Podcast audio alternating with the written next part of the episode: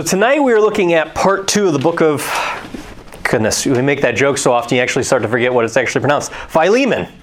We're going through part 2 of Philemon. We covered the first half of the book last week, and really, these last two Wednesdays, they're kind of a bigger overarching study that we've been doing, talking about peculiar people.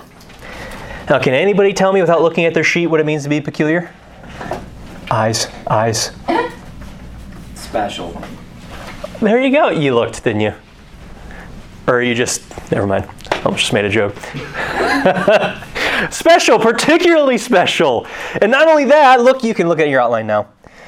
It means one's own property belonging to a person and to him only. On Sunday mornings for the past 3 weeks, we've been looking at other various characters, I guess you could say, for lack of a better term, that show up throughout the New Testament.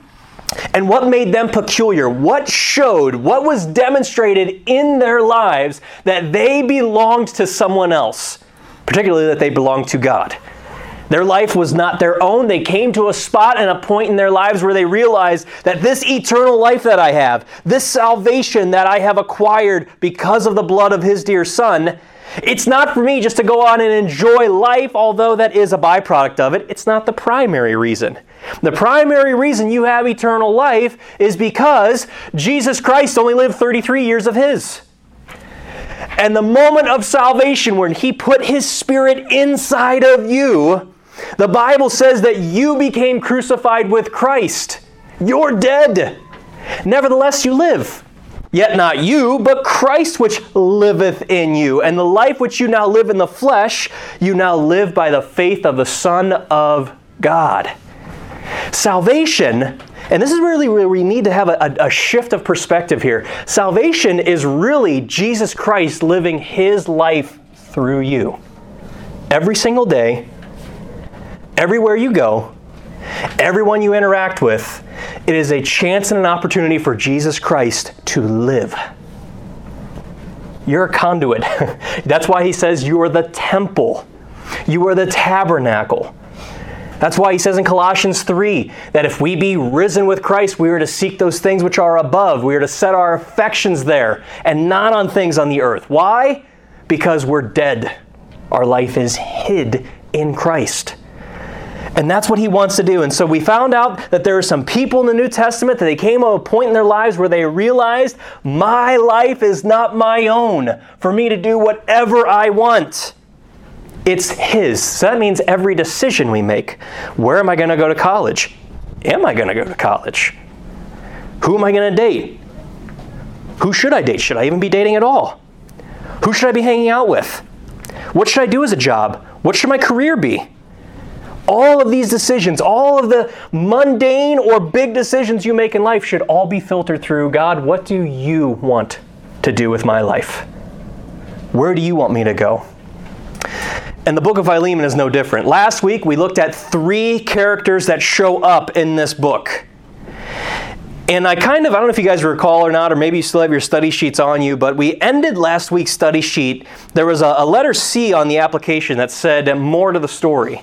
And I didn't really get the chance to kind of fully dive into everything, but I wanted to really go into this whole picture that, why is this book in here? We kind of talked about it in our application, but does anybody remember from last week, why would God choose this tiny little 1-chapter book that really probably wasn't even supposed to be, according to Paul's mind, a book of the Bible at all, but it was more like a personal letter to a friend? Why would God put this in here for you and I to read here in 2022? Anybody remember what stood out to you from last week? Why is it that God had this book in here? Straight to the point. Straight to the point, absolutely.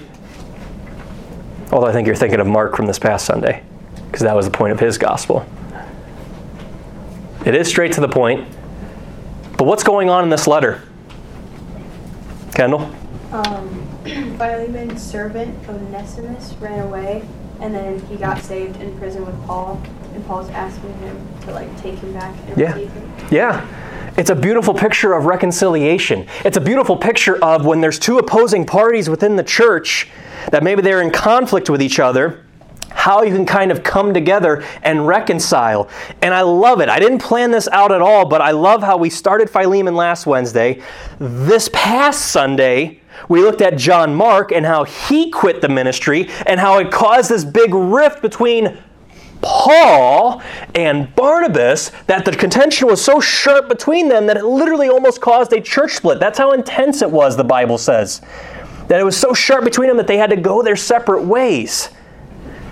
And here's Paul, towards the end of his life, having been through an altercation himself with another believer. Here he's starting to figure out, you know what?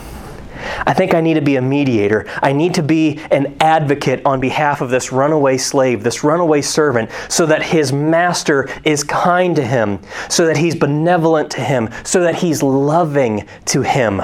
I think I need to interject myself here, not to be nosy, not to try to pull strings and show favoritisms and just get my buddy's side on this. No, I need to be impartial, and I need to reconcile this difference between these two people, because I've been through something similar.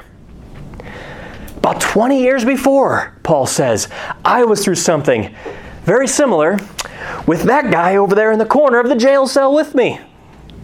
As we saw this past Sunday, who's in the jail with him as he's writing this letter? John Mark, the very same guy who caused the rift between Paul and Barnabas 20 years prior. And that reminds me, in 2 Corinthians chapter 1, the Bible says that we who have been through anything, whether it's a trial or whether it's just life circumstances, experiences, we are there to be able to console and comfort someone else. You know, Heather even just kind of mentioned it with you, Walker, about everything you've been through in this past summer, how much sense it makes, how much you identify with what it means for her to be in the hospital and to receive a card and how much that helps you. And it's the same thing with you guys, whatever situation or scenario you found yourself in, whether it be a breakup, whether it be a loss of a friend, whether it be a divorce, whether it be a rough circumstance that you've been through in your life, whatever you've gone through, God wants to take that and use that to help somebody else who's going to go through a similar situation than you. That's why we're the body of Christ. That's what makes us a peculiar people. Not that we keep those things to ourselves, but that we're ministering to the body. That's the kind of devotional application as to how it applies to you and me. But the whole more to the story, why this book is predominantly in the Bible, is because this is a picture of what happened to each and every single one of us in here if you've received Christ as your Savior. That really is the gist of the entire book. Everything that we've been seeing, and we kind of touched on it last week, but everything we've been seeing has been a picture as to what happened to your life if you're in here today and you're saved. I decided to go ahead and put it as, I guess, your intro on your outline here. But look at Philemon part 2. For review, letter A. Again, last week we saw Paul the mediator and Paul the advocate. But we see here in part 1, from review from last week, we see that there's the man in the mansion. Who do you guys think that represents if you were here last week? Go ahead and shout it out. Philemon. He's the man in the mansion. He's a picture of God the Father. Check this outline out on your page. We saw in verse 5 that he was righteous. Can I get a reader for that? Jake? Hearing of thy love and faith which thou hast toward the Lord Jesus and toward all saints. He was righteous. He had the love of Christ. He had the faith that changes your life. Faith cometh by hearing, and hearing by the word of God. He was a righteous man towards the Lord and towards all saints. He was a righteous man. Not only that, but he was wealthy. Can I get a reader for verse 2? Jack. And to our beloved Apphia and Archippus, our fellow soldier, and to the church in thy house. Verse 7, another reader. Dustin. For we have great joy and consolation in thy love, because the vows of the saints are refreshed by thee, brother. He obviously had some wealth that he was able to help saints that were in need, financially speaking. AJ, take verse 11. which in time past was to thee unprofitable, but now profitable to thee and to me. Again, you got to separate yourselves from the times. It was a different economy back then. They had servants. They had slaves. And of course they were kind to their slaves. Don't think Civil War era or anything like that. No. But he had profits that he was losing because Onesimus ran away. When Onesimus ran away, it hurt this wealthy owner. It hurt him when the person whom he had was no longer under his watch care.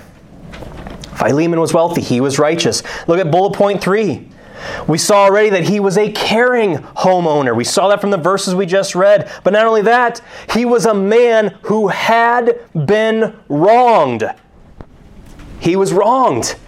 And man, if that's not a picture of God the Father, I don't know what else is. Psalm 51:4. This is David saying, against thee only have I sinned. You know when David wrote Psalm 51?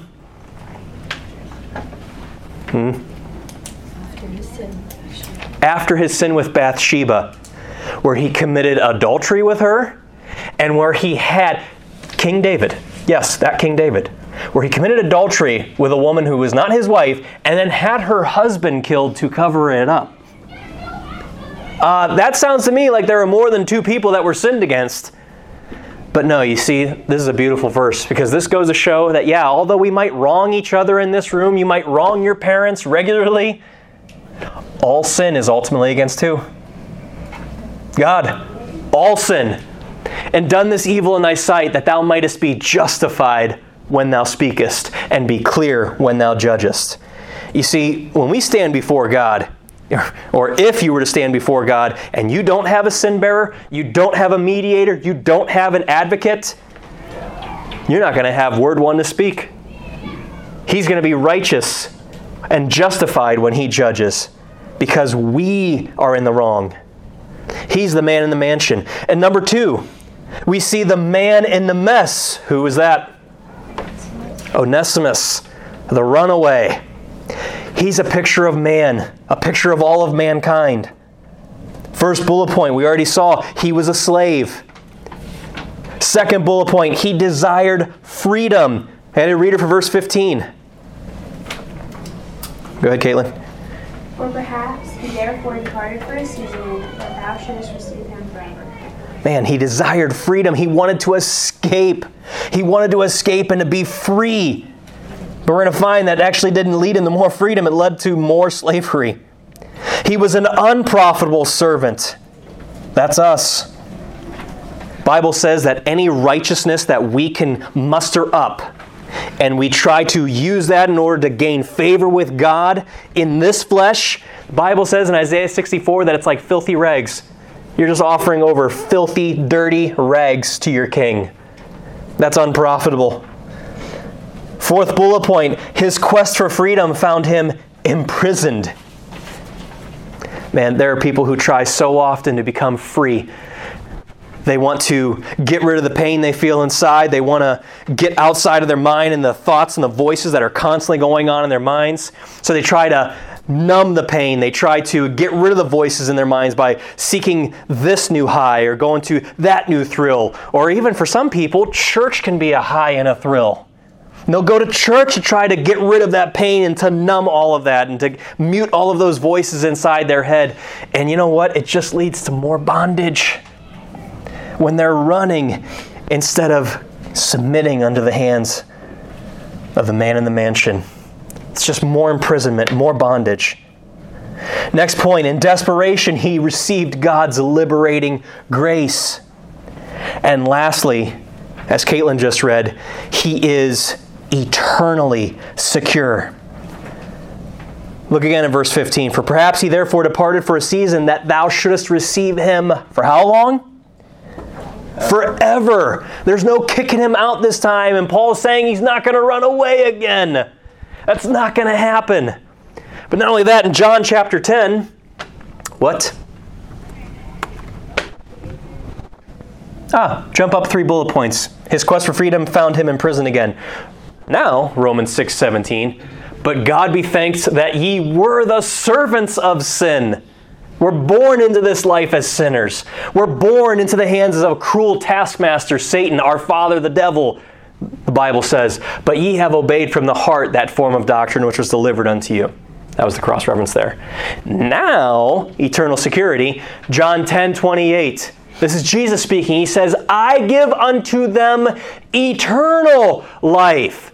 Understand, if salvation could be taken away from us after we received it, it would no longer be eternal.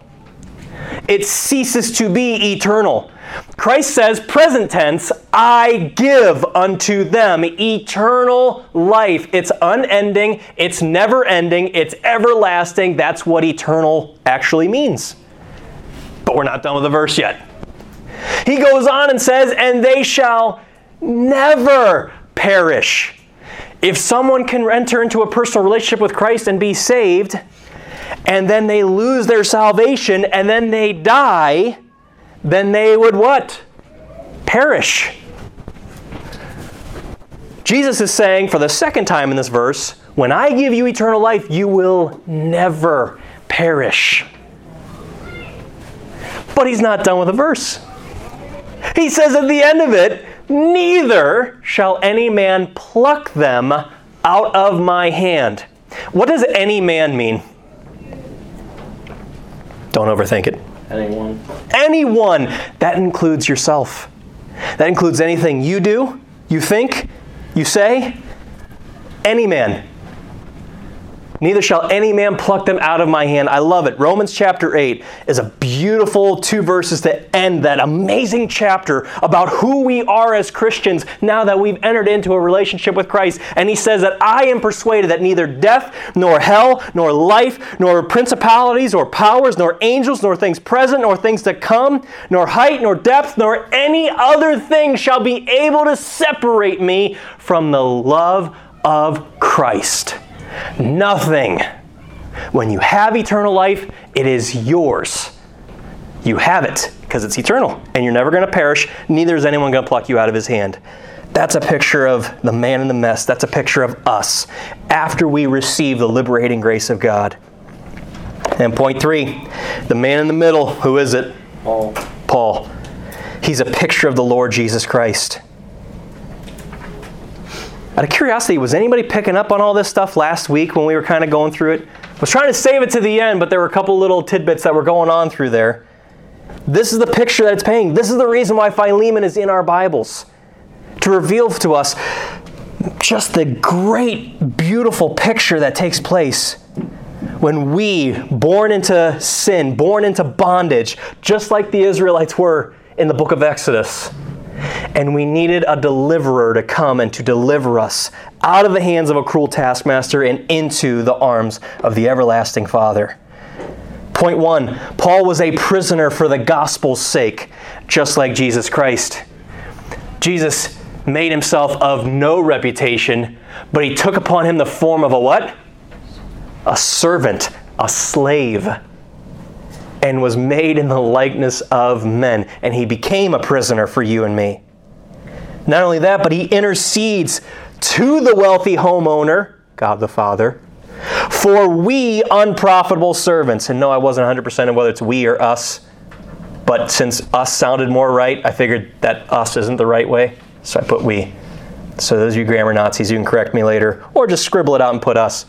But I'm not sure which one it is. He intercedes to the wealthy homeowner for we unprofitable servants. And isn't that just like our King? Hebrews 7:25 says, wherefore, he is able also to save them to the uttermost that come unto God by him. It doesn't matter how far down the road you've gone. It doesn't matter how deep into sin you've gotten. It doesn't matter what you do. God is able to save them even to the uttermost. Why? Because it's what he lives for. That's how this verse literally ends. Seeing he ever liveth to make intercession for them. He intercedes on our behalf. He got in the way. He took the hit for us. Took our death. Paid our debt, as we'll soon see. And that's what Paul was doing. He's interceding. Yeah, sure, this is a great picture of how to reconcile believers who are fighting. when you become an impartial party and you get in the way of two friends who are like, hey guys, we got to cut off the bickering, got to cut off the fighting. There's more at stake here than this. That's what we do, because that's what Christ did. Third, he will do nothing without the householder's permission. Look at verse 14. He says, but without thy mind would I do nothing, Philemon, that thy benefit should not be as it were of necessity, but willingly. Will you willingly take him in, Philemon? Look, if you don't want it, fine, okay, I will abide by your wishes. And isn't that just like God the Son? He said in John 6:38, for I came down from heaven not to do mine own will, but the will of him that sent me. That's Paul. And it should be each and every single one of us. And lastly, he asked the rebellious to be received as he would. Look at verse 12. Whom I have sent again, thou therefore receive him, that is mine own bowels. Paul looked at Onesimus and he's like, hey, this guy's not a runaway slave anymore. We're simpatico. We're padres. Padres? Compadres. There we go. We're hermanos. We're partners. And that's what Jesus... Did you know that's what Jesus Christ sees you as?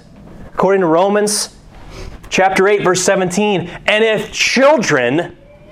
And can somebody remind me? Does anybody know John 1:12? As many as received him, to them gave he power to become...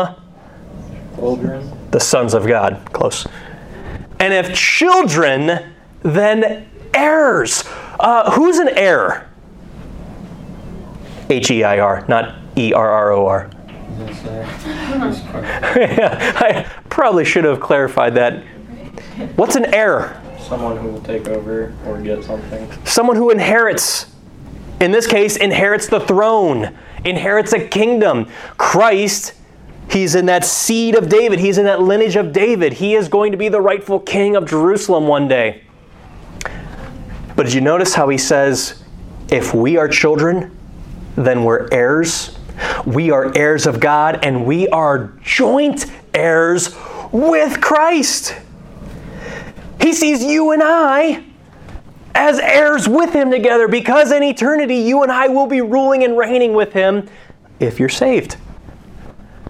If so be we suffer with him, that we may be glorified together. And may be also glorified together. Man, this is a beautiful picture of the gospel. This is what you and I are to be doing every single day at school, every single day at work, to intercede, to mediate, to be an advocate on behalf of runaway slaves, and to point them the way back to their wealthy, righteous house owner, to the wealthy, righteous God the Father. That's what he wants. That's what we looked at last week. Now in letter B, as we wrap up this book, we're going to see Paul the substitute. He was a mediator.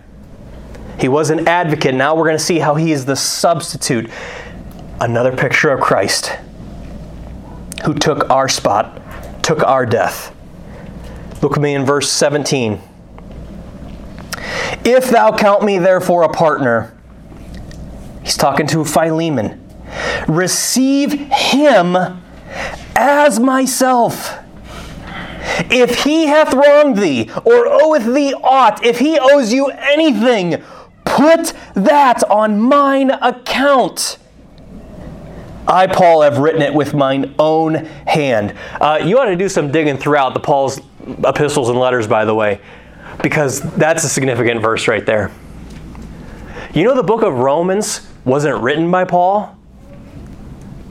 The book of Romans, one of the biggest monumental just columns and pillars of the New Testament. It's where we get all of our doctrine for today in the church. It's where we find powerhouse verses like the Romans Road. It is the hand map. It is the document of systematic theology upon which everything is built. And that book was dictated by a helper of Paul's. Paul spoke, and the guy wrote it down. Because as you do some comparing Scripture with Scripture and some cross-references, you know what you'll find? Paul had a thorn in the flesh. And as you cross-reference that from 2 Corinthians chapter 12, you kind of get the idea that his eyesight, or maybe he was going blind, or if there was something that was actually going wrong with his eyes, you kind of get the notion that he wasn't seeing too good by the time he was getting close to the end of his life.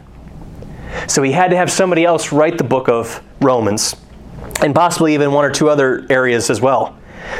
But this was so important to Paul that he made sure that he wrote this letter with his own hand. When his strength was failing him, when his eyesight was going, not to mention all the cruelties and the persecution he had been through, he cared so much about this relationship between Philemon and Onesimus working out for the cause of the ministry that he made certain that he put some skin in the game. That he made certain that Philemon, Onesimus, I gotta tell you, I don't know if this is gonna work. I might send you back there and you still might lose your head. But I'm gonna put everything I can to persuade him with my words that he takes you back in. If it means me, through pain, having to write this letter myself, I'm gonna do it because I care about you that much. You have that kind of a heart and an attitude for the people in this room, the next 6 months will be exactly as they have been the past 6 months. Virtually no issues. Virtually. Minor squabbles maybe, but they'll take care of themselves, and that's the way it should be. And if there is someone that you are still having a beef with or a grudge with, if you're fighting with, you're not talking to anymore, you guys just say hi and wave in the hallway and make it awkward whenever you're in groups for activities and stuff like that, then work it out. Because there's more at stake than whatever little squabble's going on. There's work to be done, and our personal preferences can't get in the way of that. He says again in verse 19, I, Paul, have written it with mine own hand. I will repay it. Again, as he said, if Onesimus owed Philemon anything, Paul would pay it. But note how he ends this. Albeit, I do not say to thee how thou owest unto me, even thine own self besides. I love it. Paul's a mediator. He's an advocate. He's a substitute. He is impartial when it comes to this. But he ain't afraid to drop a, I told you so. He ain't afraid to drop a, you know, I'll pay this back, but do I really need to go publicly into talking about how you owe me? Because keep in mind, as we saw last week, this letter was to be read in front of the entire church that was where Philemon held his church in his house. And also, well, I'll save that for the end. It was going somewhere else too. Can you imagine that? Paul just dropping that publicly? Yeah. So on your outline, Paul was determined to pay the servant's debt as he reminded Philemon of their bond and friendship. And I don't want what I just said the last 2 minutes to get lost in that. I believe when Paul mentioned this right here, he's saying this as a testimony to how close of a friend Philemon really was to him. You know how when you have someone that you're just really, really close with, you could be a little more straightforward? You can cut to the chase, so to speak. You don't have to kind of preface things or just kind of like set the stage. And as I talked about last week, giving a crap sandwich, where you like compliment somebody, man, what an awesome hoodie. I love that little hoodie. Oh, look at the little tiger on it. Hey, listen, you've really been sucking a lot lately at doing the sales, so I need you to go ahead and call these customers back and just do a better job because it's what I'm paying for. But hey, great shirt, man. Oh, look at the kitty on there. Good job. But seriously, call the customers. That's what, if you guys remember, for those of you who weren't here, that's what a crap sandwich is in the sales world, where you kind of set the stage, you're kind of buttering up at first to really get to it. That's not Paul and Philemon here. He kind of was at the beginning there, but here he's kind of just dropping a truth bomb where he's like, I don't need to go into all the ways that you owe me. Whether that means that Philemon got saved as a direct result of Paul, and he's talking about that, or if it was something else, we don't know. We get to ask them one day, though. This is a testimony of their friendship. And Paul was determined to pay that servant's debt, just like our King. For there is one God and one mediator between God and men, the man Christ Jesus. That's 1 Timothy 2:5. And honestly, that's a verse that each and every single one of us that are disciples in here should have memorized. But don't miss verse 6. Who gave himself a ransom for how many people? All, not some, all, to be testified in due time. You guys know what a ransom is? It's a payment that's made. It's a payment that's made in order to get something in return. It's like a blackmail. Jesus Christ gave his life as a ransom to pay our debt. And Paul was willing to go that extra step and that extra mile to pay for whatever damages Onesimus would have caused. And we see here in Ephesians 4 and Colossians 3, very similar verses, endeavoring to keep the unity of the Spirit in the bond of peace. That's what Paul was willing to do, to pay the debt so that this could occur, so that there could be peace amongst everyone in Philemon's church and in this other church, as we'll soon see. And that's what needs to happen here. We should go as far as it takes in order to make things right between us. We should go as far as it takes and do whatever the cost to make sure there's a bond of peace. There's a friendship, endeavoring. It should be a challenge. It should be a mission to us to keep that. And Colossians 3, and above all these things, put on charity, which is the bond of perfectness.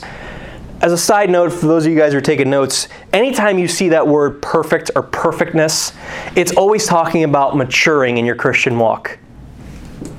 We're not going to be perfect because we have this body of the flesh. And until that day comes where we get a new glorified body, then things will be different.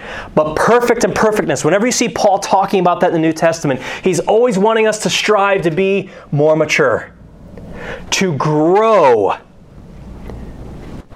You know what's interesting? Anybody in here still growing physically? That should be just about all of you. What has happened the last 10, 15 years? Some of you guys aren't even 15 years old. What's happened like the last 10 years of your life that you would probably remember anytime you grow? It hurts. Growing pains. You can look that, you guys don't experience growing pains? Really? Shin splints, knees hurting for no reason whatsoever. No, hate it. You? My knees hurt for no reason. Oh. I don't think that's growing pains. I remember them. I hated it. I'm like, when's this going to end? My boys are going through it like every now and then whenever they're hitting a growth spurt. They always have pain and they're always whining and they can't sleep, so you have to give them pain meds. And it gives them the sleep. No. Anywho. I also remember being celebrated if I hit like a new height. Well, there you go. Yeah. Okay, maybe I could probably use that. You get celebrated when you hit a new growth spurt. Well, maybe not. I'm trying to think how I could work that in spiritually. But now all I'm thinking of is just like you get a trophy for everything now. So I'll come back to that one maybe. But you can look at growing pains, and you're like, man, this stinks. This hurts. This is not enjoyable right now. We often look at it like that. And we don't look at the other side of the equation, which is, hey, at least you're growing. You can reach the top shelf now. I've been able to reach the top shelf now. Whenever you are in the process of being perfected, whenever you are in the process of maturing and growing in your spiritual walk, there's going to be pain. It will come from those whom you love most. Sometimes it's self-inflicted pain because of your own decisions or actions or words that you speak that get you into the trouble you're in. Learn from it and grow thereby. And the more you grow, the more pain you'll have. But you're being perfected. One day that pain will end. No one likes pain. James even talks about that. No one, or I think it's actually Hebrews 12. Read both chapters. They're both good on trials. No one likes it. No one enjoys it when you're going through pain. But at least you're growing. Change in perspective. A shift in perspective. When there's pain amongst us, grow from it. Learn from it and grow from it. Number 2, look at verses 20 and 21. Yea, brother, Paul writes, let me have joy of thee in the Lord. Refresh my bowels in the Lord. Having confidence in thy obedience, I wrote unto thee, knowing that thou wilt also do more than I say. I love it. Paul's having confidence, and he knows that when Philemon reads this letter and he sees Onesimus, he knows that not only is Philemon going to follow through with what Paul's saying, but he's going to do above and beyond the call of duty. That's what Ephesians 3:20 says, if you want to write that down. Unto him that is able to do exceeding abundantly above all that we ask or think, according to the power that worketh in us. God is in the business of taking our faith, taking our sacrifices, taking what we lay at his feet, and answering prayers above and beyond all that we can imagine, if we let the power that's in us work. If we're not going to let the power of the Spirit of God work in us, we're not going to see him do things that are inexplicable. We're not going to see him do things that go beyond human comprehension. It'll just be a regular, mundane Christian life. I know in theory, that sounds great to us. Living a mundane Christian life. Coming to church every Sunday and Wednesday. Reading our Bibles. Doing activities, doing fun things in the summertime. But man, real growth only happens when there's pain in your life.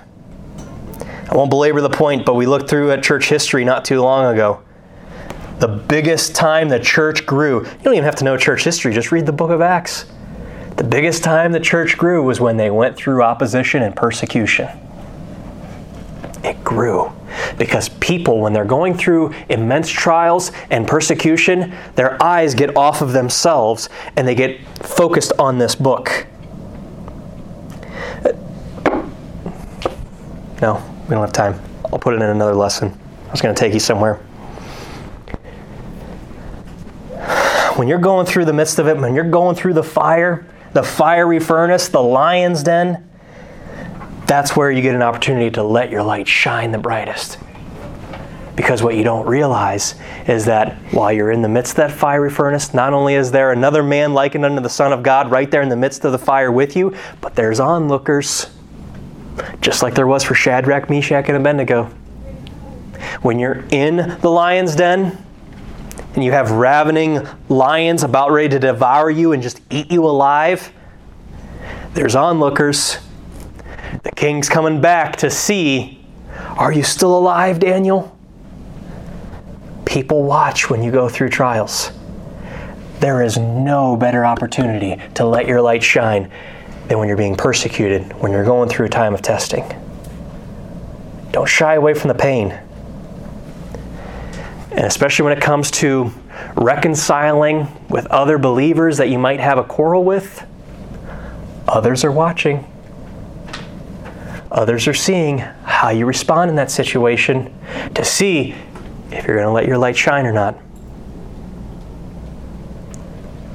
Whether or not you're going to be living the mundane Christian life. So number 2, it pleases God when there is reconciliation and peace among God's people. We just saw that. You know what Psalm 133:1 says? How sweet or how great it is for the brethren to dwell in unity That's how you become of one mind. That's how you become of one speech that Philippians 2 talks about. 1 Corinthians 1, similar cross-reference, he says, I beseech you, brethren, by the name of our Lord Jesus Christ, that ye all speak the same thing, and that there be no divisions among you. Do you see the connection there? How he says you all speak the same thing and that there be no divisions among you, which means and indicates that a lot of the divisions that happen within youth ministries and within churches altogether are because people are speaking different things. James chapter 3, I'm telling you guys, go home, read that chapter. This little 3-inch muscle in between our teeth can be one of the most powerful weapons in all of the planet. So much so that the Bible says in James 3 that our tongues can be set on fire with hell. And one day, we're blessing God with this mouth, and another day, we're cursing somebody else with it. He compares it to a spring that has both bitter and sweet water out of it. It doesn't happen. That is unnatural to have one spring shoot bitter water and fresh water out of it. It's unnatural. He compares that with our tongues when we bless people one day and curse them the next. If that's unnatural, what kind of an abomination is it when we do that? That ye all speak the same thing, that there be no divisions among you, but that ye be perfectly mature, joined together in the same mind and in the same judgment. If we're not of one accord, we're not going to get anywhere. If we're not all on the same page, it's just going to be us until you guys graduate and until the next class graduates. And yeah, maybe we'll get more junior hires, but you know what that is? That is the kind of growth that is this way, long-wise, lengthwise. It's not the growth that God cares about, which is going deeper. Not having bodies come in that way, but because that's just addition. When you look at the book of Acts, and we looked at the book of Acts as we did our intro to church history, God is interested in multiplication. Us going out, preaching the gospel to the lost, seeing them saved, getting them plugged into a local ministry where they can grow and be discipled for them to go out and do the exact same thing. That is how we grow. If we don't grow, our growth is going to be stunted. And we're not going to get anywhere. Number 3. Let's close out this book. Verse 22. But withal prepare me also a lodging, for I trust that through your prayers I shall be given unto you. The mediator is saying he's coming back. There salute thee, Epaphras, my fellow prisoner in Christ Jesus. Verse 24. And Marcus, John Mark, which if you don't know the story behind that, listen to this past Sunday's podcast. Aristarchus, Demas, Lucas, my fellow laborers and also his fellow prisoners. The grace of our Lord Jesus Christ be with your spirit. Amen. Point 3. Paul vows to return to Philemon with a promised seal. I shall be given unto you. He seals the letter and sends it off. You guys ever see, like, during the Victorian era, where, like, whenever someone would send a letter, they would take... I should have done it as a visual. That'd be cool. We'd probably get wax everywhere, but... I'm going to make you clean it up, Caleb. Where they take like a candlestick and then they light the end of it and then they put the envelope down. We should have done that with the cards tonight. Oh, I wish I would have known. Man, that would have been great. Those of you listening to the podcast, you have absolutely no idea what we're talking about. It's okay. Got to move on. But they would take the candlestick. Let's try this again. Take the candlestick, light it up, and then the envelope would go down and they would put the wax on it because then they didn't have the glue to lick the envelope and seal it. So you had hot wax to seal the envelope down. And then someone would take an insignia and they would put their stamp on it. They would seal it down. And that's kind of like us. That's kind of like us. Because in Ephesians 1:13, it says, "In whom ye also trusted, after that ye heard the word of truth, the gospel of your salvation, in whom also after that ye believed, ye were" what? Can everybody see that? Did everybody lose your place? Do I need to reread it? Sealed! Good job with that Holy Spirit of promise. We're sealed. When you enter into a personal relationship with Jesus Christ, the Bible says that He places His Spirit in you and you are sealed until that day of redemption when He calls you home. It's just like you put a letter in an envelope. It's a picture of Christ, the Holy Spirit, going inside of our body. We are the envelope. And then He seals us. I guess it's actually more like Christ is within us, and then He seals us with the Spirit, protecting us. Forgive me, I'm coming up with the analogy right now. But that's kind of what it's like. He seals us. And it means that you cannot be open. That letter is not going to fall out of the envelope until the recipient cuts it open and opens it up and takes the letter out. It's only after the recipient of the letter gets the letter that then it's going to be opened. We are sealed until His return. Jesus Christ is going to be returning, and He's coming to take us with Him to that day of redemption. Turn over to Colossians chapter 4. We got to see this. What do I mean? How does this apply to the book of Philemon? How is Paul coming again with the sealed? A picture of the saved. Colossians chapter 4. Can I get a reader for verses 8 and 9? Kept teasing this verse all night long. Here's the big payoff. Megan, go ahead. "Whom I have sent unto you for the same purpose, that you might know your estate and comfort your hearts. With Onesimus, a faithful and beloved brother, who is one of you, they shall make known unto you all things which are done here." Did anybody catch it? Who is Paul sending to the church in Colossae? Onesimus, the runaway. And in his journey, Onesimus would have with him 2 letters. One is the book of Colossians. And you see what it said there? Onesimus, a faithful and beloved brother, who is one of you.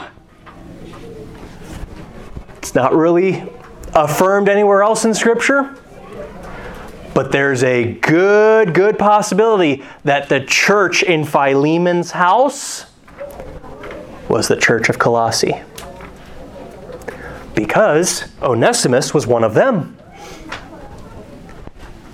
And Onesimus belonged to Philemon. And so here, I mean, can you picture it? This runaway, this person who wronged his rightful owner, and against him and him alone did he sin against, he returns with 2 letters in his hand, not knowing if he's going to get his head lopped off or not. And for those of you who had gone and swallowed your pride and made things right with another believer, you kind of feel the same way. Am I going to lose my head or not? Can you imagine Philemon looking on, getting ready, probably calling the executioners forward, and then he gets a life-saving letter. Words that transformed his life and others' lives. Man. So you see, when Paul returned, when he got out of prison, he sent a sealed saint, Onesimus, with a sealed letter to Philemon. And they reconciled. Man. This is why we compare Scripture with Scripture, to see these things taking place. Point number 2, and we'll finish here, the application. This mighty letter shows us that the wonderful, matchless grace of Jesus has the power to make servants free and to turn free men into servants. That was the ultimate point that was made to Philemon. I have verse 19 up here on the screen for you guys again, so you don't have to turn back. I, Paul, have written it with mine own hand. I will repay it, the debt that Onesimus owed, albeit I do not say to thee how thou owest unto me, unto thine own self besides. Philemon owed Paul a debt. He was in debt to Paul for whatever it was. And Paul's using it as leverage that if you don't follow through with this man, I might have to pull that card on you. I might have to pull Trump. And 1 Corinthians 7, don't miss this verse. I love how Paul words this. For he that is called in the Lord, being a servant, is the Lord's free man. You can even just use the word servant to mean slave. When you see yourself as a slave to the Lord, God, whatever your will is, I'm going to do it. Whatever you want me to do, I'm going to do it. It's not my life, it's your life. When you reckon yourself as the Lord's servant, then you're actually free.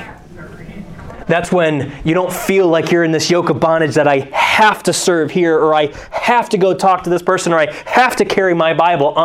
No, it becomes so freeing to you when you cross over that Jordan and when you realize and reckon that I am a slave to serve the Lord. It's freeing. It has this reverse opposite weird effect that you wouldn't think it has. But likewise, also he that is called being free, and all of us who are saved, we're free. But when we start living like that, when we start living as though it's our life, that Jesus gave us eternal life for us to enjoy and do whatever we want, and to not care at all for what he wants to do, then you're Christ's servant. Things are going to be a slodge to you. They're not going to be enjoyable. And he says later in chapter 9, for though I be free from all men, yet have I made myself servant unto all, that I might gain the more. When you become a slave to the Lord and say, not my will, but thy will be done, Lord, you will gain many, many people for Christ. You will reach your lost family members and your lost friends at school. It will happen. That was the point of this letter. Letter B, when you don't forgive others, you lose sight of the freedom you've gained and you become a slave back to bondage again. Ephesians 4, 30 and 32, 31 and 32. Check those verses out later. But he says at the end of it that we are to forgive others because God, for Christ's sake, hath forgiven you. We can't forget how much we've been forgiven. We can't forget that God doesn't hold grudges with us anymore. He took all of our sin and cast it into the deep. As far as east is from west, it's no more. It's gone. You're forgiven. When we don't forgive others and have unrealistic expectations upon them that God doesn't even have for us, that's when you're going to find yourselves in chains again. Hebrews 12, 14 and 15, it says, follow peace with some men, all men, and holiness, without which no man shall see the Lord, looking diligently, lest any man fall of the grace of God. And look how he ends this. Lest any root of bitterness spring up, trouble you, and thereby many be defiled. Goodness, we were just at, it's actually your guys' cousin's, well, your brother, your cousin's grad party, and Ryder's running around, and he trips over this root that just so happened to break up over the ground and then go back down into the ground. But it's this root that was on this tree and fell and busted his lip. And the Bible says that that's what bitterness is like. When you're bitter and angry towards another believer, it's going to spring up and it's going to trouble you. You're going to trip over yourself and you're going to fall and you're going to bust your face up and it's going to be all mashed and mangled. You want to live like that? I don't. And Paul cared enough about Philemon, he didn't want him living that way either. Letter C, we can't forget what we've been called to. We can't forget we've been called to be servants, of the grace of God to the body of Christ. You can check out Ephesians 4 later. But 1 Peter 4:10, as every man hath received the gift. You've all been given gifts, whether it be the gift of salvation or just the gifts and talents that God has gifted you with. What makes you, you? Even so, minister the same, those gifts, one to another, as good stewards of the manifold grace of God. And you know what the Bible says in 1 Corinthians 4:1 about stewards? Number one, it's all of us who are saved in here. But number two, a steward is required to be found faithful. You're going to give an account one day when you stand before Christ at the judgment seat of how you treated each other, of how you treated your other brothers and sisters in Christ throughout the church. Did you minister your gifts to them, or did you have bitterness towards them? If so, Philemon is a great book to help you overcome that bitterness. That's how you become a peculiar person. Let's pray.